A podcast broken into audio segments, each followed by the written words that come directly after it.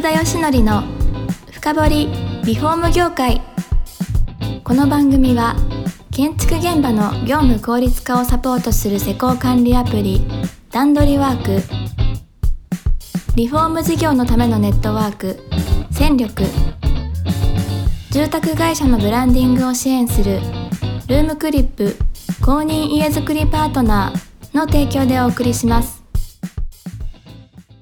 皆さんこんにちはさあ今週も始まりました福田義則の深掘りリフォーム業界第80回目パーソナリティの福田義則です今日もカラーのデゴの加藤さんに来ていただいてますお願いしますよろしくお願いします。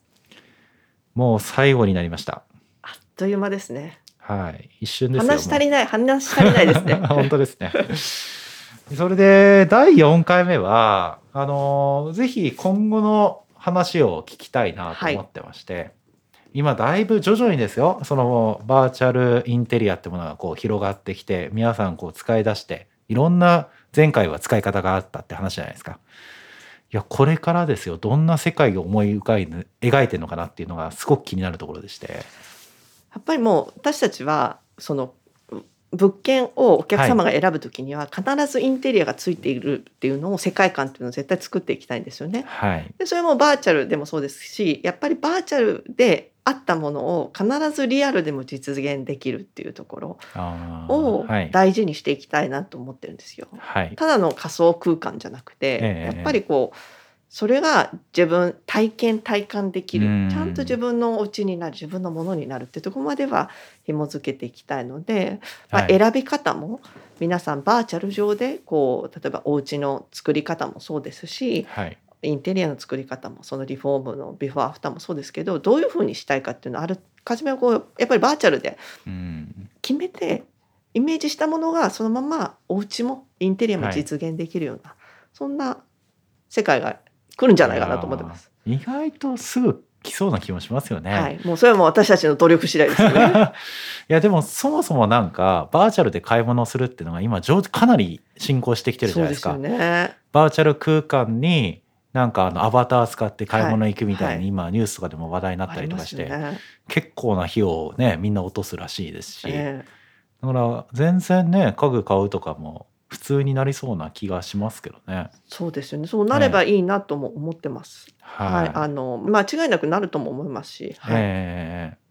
えいやでも大変じゃないですかそのリアルなものをバーチャルにしてっていうそれまずデータをそういうふうにしなきゃいけないですしそうですね。今なんか家具メーカーさんと、うんはいまあいろいろこうタイアップしたりとか、まあ契約をして 3D にさせてもらってるんですよね。へえそれをじゃあ大量に今保持をしてそうですてそうです。新しいもの出たらまたそうなん 3D でにすしてよっていう。で家具もやっぱり1年ぐらいで廃盤になるものとかが多いので、はい在庫がなくなり次第とかはあるのへでー、まあ、それも新しいものをどんどんどんどなるほんど CG 化してます。今はどうなんですかそのアーティストやってるなんか一点物みたいななんか数あんまないみたいなものとかもそういったデータ化みたいのもできたりはするんですか CG ですか CG あでもちろんできますよあのあ言ってもらえればへえ 3D モデルにするっていうのもやってます。あそうなんですね、はもう少し技術進んだらなんかスキャンしてそのまますぐできあそるれみもたいなのできそうですよい、ね。もう今もできるんですよ。えもうできるんですか今もできるんですけど、はスキャンするよりも私たちが作っちゃった方が安いんでそうなんですい よ。今スキャン高いわけですスね。キャン高いです。あそうなんですかで移動して撮影するっていうのは結構なコストなのでへーあの小さいものであればはいわりかし簡単にできるんですけどやっぱはい家具は大きいので、確かにそうですね。いやもちろん購入にも使えますけどあれとか使えますよね多分家に入るかどうかとか窓から本当に入るかどうあかあそうですねはいサイズ的なものとかもそういうのでも使えそうな気しますよね。。そうですすねええいやあ大きいもんはとい 3D プリンターとかも最近あの結構話題にもなってると思うのであええええまあ近い将来す私たちバーチャルで作るものをはあの、はい在庫を抱えずに 3D あもうあれできるかなと思ってるんですなるよ。ほど、それ面白いじゃないですか。はい、なんか家具メーカーさんとかも、はいあの今は在庫をいくつも抱えてるんですけども、はい今まあ受注発注もやってると同じように、まあ、バーチャル上で決めたものをはがいそのままそっくりリアルにできるっていうのを在庫を抱えずにこうやるような仕組みへがえ。できたらいいなと思ってます。そのうちわかんないですね。コンビニとかに置くかもしれないですよ。プリンってでっかいの。 ああそうそうでもピビーッって置いたらそこできるでそ こでこうでき しょるみたいな。それもいいですね。いやだとそう輸送費とかもかかんないですし海外とかでもあれですよね建物も 3D プリンターで作るみたいなのありましたよね、はい、いや今確か徐々に出てますけどそうですよねいやどこまででも本当にできるかとかですよね法律の問題もあるじゃないですか日本の場合確かにねえこう構造的にまずいんじゃないかみたいな話とかだってそもそも木造のね3階建て以上なかなか普及しないですしいやーもう普及すると面白いですけどねそれは。そうですね、ええただその反面ほら田舎暮らしなので、はい自然素材っていうのをすごく大事にしてるん ですよね。えで今あのサステイナブルとかはいよく言われるじゃないですか。はの通りにこうやっぱ家具とかもねこう使い捨ての家具じゃなくてえはい、こうやっぱり昔って家具ってうんおこう嫁入り道具だったわけじゃないですか。はいそういうふうにこうやっぱ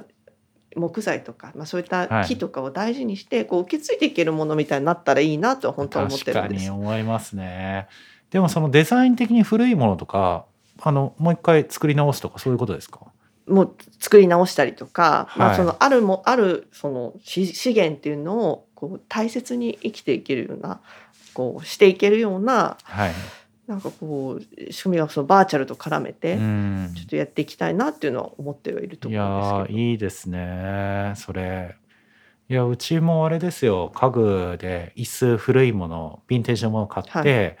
はあのツタみたいなこうあの座面にけど。貼ってあったんはでいはいすね、えええそれをなん近くでどっか張り替えれないかって探してどこもなかったんですよ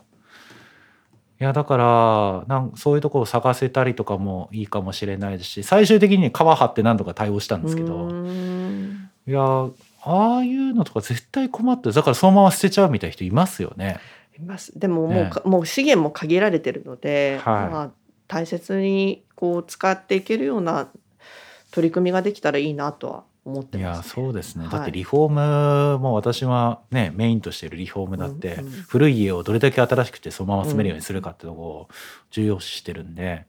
それは家具だってね捨てずに使えたらいいですよね。そうですね。ええだからそのバーチャルっていうところは新しいデザインをやっぱりどうこうあるものでこう変化させていくかっていうところがうん私たちゼロから作るのではなくはいそのバーチャルインテリアに関しては写真の素材からかどうやどうやったらっていうアイデアをこう入れていくので、はいまあ、そういったことをこうミックスしながら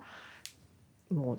大大事に、まあ、ものを大事にじゃないですけどそうですね。まあ、そういった社会が来るといいなと思います確しかそにうしなきゃいけないですよね多分。はい、いやそれこそあれじゃないですかバーチャルでなんかわかんないですけどリペア後こういう風になるみたいな、うんあそうそうですね。テーブルとかもう表現して、はい、それをそのリペア工房みたいには運び込んだらそのままできるみあたいあなでき るみでたいなそうですね。きたりしたら面白いですけどねいやーなんかやれることたくさんありますねそううですねでも可能性がすごくあります。この今、はいあの新しくあのカラーデコのこの会社を作ってはいあの、まあ、いろんな技術にも触れてですね、えまだまだこう本当に一やってることは一部でこの可能性がたくさんあるなっていうのをえなるほど感じてますね。ちなみに今はやっぱり住宅ばかりやられてるんですかオフィスとかそっちもオフィスやられるこもあります。ただ住宅がメインです。とあそうなはんいで、すあね、とはもう家具メーカーさんと、まあ、家具メーカーさんの CG を作ったりとかもしてます。はい、日本ってやっぱりまだまだインテリアって海外と比べれば進んでないところはあるんですかね進んでないですね。ただ皆さん、このはいこのコロナですごく興味もあると思いますけれそどうですも、ねええただそれをどう実現していいかわからないから、まあ、近くの、まあ、大きい家具屋さんに行くと か某家具屋さんそうでに。すね。もう皆さんなんかに、いしまあ、あそこが思い浮かんでると思うんですけ ど。まあそこでもう手を手を折ってしまうっていうのが実情ですよね。ええいや、知らないですもん、だって。そうですよね。どこに買いに行っていいかわからないっていうのを。ねえそこか、あの、海外から来た。あ、のそうそうです。。組み立てそうです家具のねと。ころ有名なあそこのとこですよあね。ですよね。だからそこの、まあ日本になってしまってるので、そうですね。やっぱ、富裕層とかのリフォームされる方とかも、なんかね、すごいお金かけてるのに、意外と安い家具使ってるよ、みたいな。多いですよね。そうそう、買うとこない、わかんないから、みたいなところ、話聞きますかでも私今もう個人的な話になりますけど、ら。はい。あのオフィスチェアを自分で使ってるんですけど、もうはい20、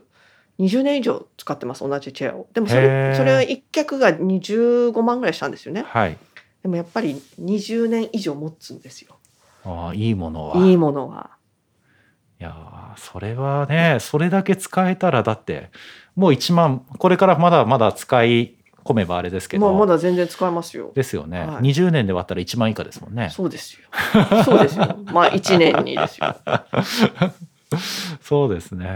いやーそういう意味ではそういったね家具安いっていうものより長く使えるものを使うっていうのは一つありですよでねす。ね。あとはもうね日本の法律が変わって住宅に家具が入れられればいいんですけどね。こう例えば住宅ローン組む時とか確にかにそれは思います。ええあの一緒にもう入れられたらいいんですけどなかなか難しいところですよですね。ね。あの銀行によっては一部あるんですねあありますよねできるところ。とはいえまだまだなかなか含めてローン組むって難しいですよそうね。ですよね。多分それができれば多分みんなやりたいだと思います。いやーそうですよね。いや家買った時にそれはいい家具入れたいですよ入。れたせいですっよかくならせっかくなんで。でもローンの頭金に使っちゃったから現金がないみた いな。ですね照明とかも困るんですよどそうういでうすのよねがいいかって、えそうなんですえいよ。やーなんかむねよくあるようなこういうはなんい、シーリングの そうそうそう照明ですよね。だとどうかなっていう時もありますしうんあとまあ選択肢でラグも入れるとかそういうのもね、はなかなか考えれないですもんね、うんえだえから住んだ後に考えましょうっていう方は多いんですよ結構こうはい話をしてて、はいでも住んだ後はもうやらないんですよ。うん確か にいいやってなりますよねそういいやでもうん慣れちゃうんでそれにはいだからもうやるとしたらもう住む時に住み替えの時にもう一緒にやらないと、そうですね、はい、リフォームの時チャンスですよねチャンスでです。絶対にはい、はい、家具外に出したりとかもしますし、はい、なので、うんあのまあリフォーム会社さん、まあ、工務店の方いろんな方で、はいまあ、やるときに例えばもうインテリアまで提案したいって言ったらもうあのご相談いただければ、はいはい、一緒にやりますし逆にそれも、まあ、家具もこう含めて提案することを一つのこう売り上げにしてもらうこともできるかなと思いますね。なるほどいやーわかりましただいぶ時間が迫ってきてるんでですね最後にちょっと伺いたいんですけど、はいえ加藤さんがやっぱり行いたい夢ってのはさっき言ったこう家具を入れるっていうことなんですか私は、はいあのみ日本のみんながもっとそのインテリアを通じて暮らしを楽しくしてもらいたいっていう思ってます。なるほどでそれをあのお金がある人だけできるんじゃなくてはいデザインやアイデアでもう今の中でもこうどんどん暮らしを変化させて楽しむ自分の好きに囲まれうたん生活っていうのをできるようなそんなこうえー社会にしていきたいなと思ってるんであーなるほどもうちょっとだからインテリアに興味たくさん持ってそういうこんな実は部屋になるんだよみたいのを知ってもらってってそことうでですねすね。たのやっぱ楽しんでもらいたいですねうん、暮らしをですよね諦めずにいやでも好きなものに囲まれて暮らしたら楽しくなりますよね間違いなく。なりますええじゃあそれを加藤さんが実現していただけるとはいいうことでよろしいですかもちろんです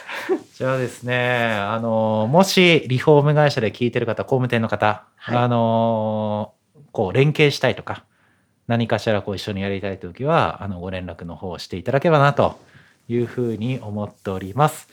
そんなところでですね、えー4回にわたって、えーカラーデコの加藤さんに来ていただきました。えー本当にどうもありがとうございます。ありがとうございいましたこの番組は住宅業界に特化したコンサルティング会社ランリグが長年業界の今を追いかけてきた福田義則をパーソナリティに迎え確かな実績を持つスペシャリストを毎回ゲストにお招きしてお送りする番組です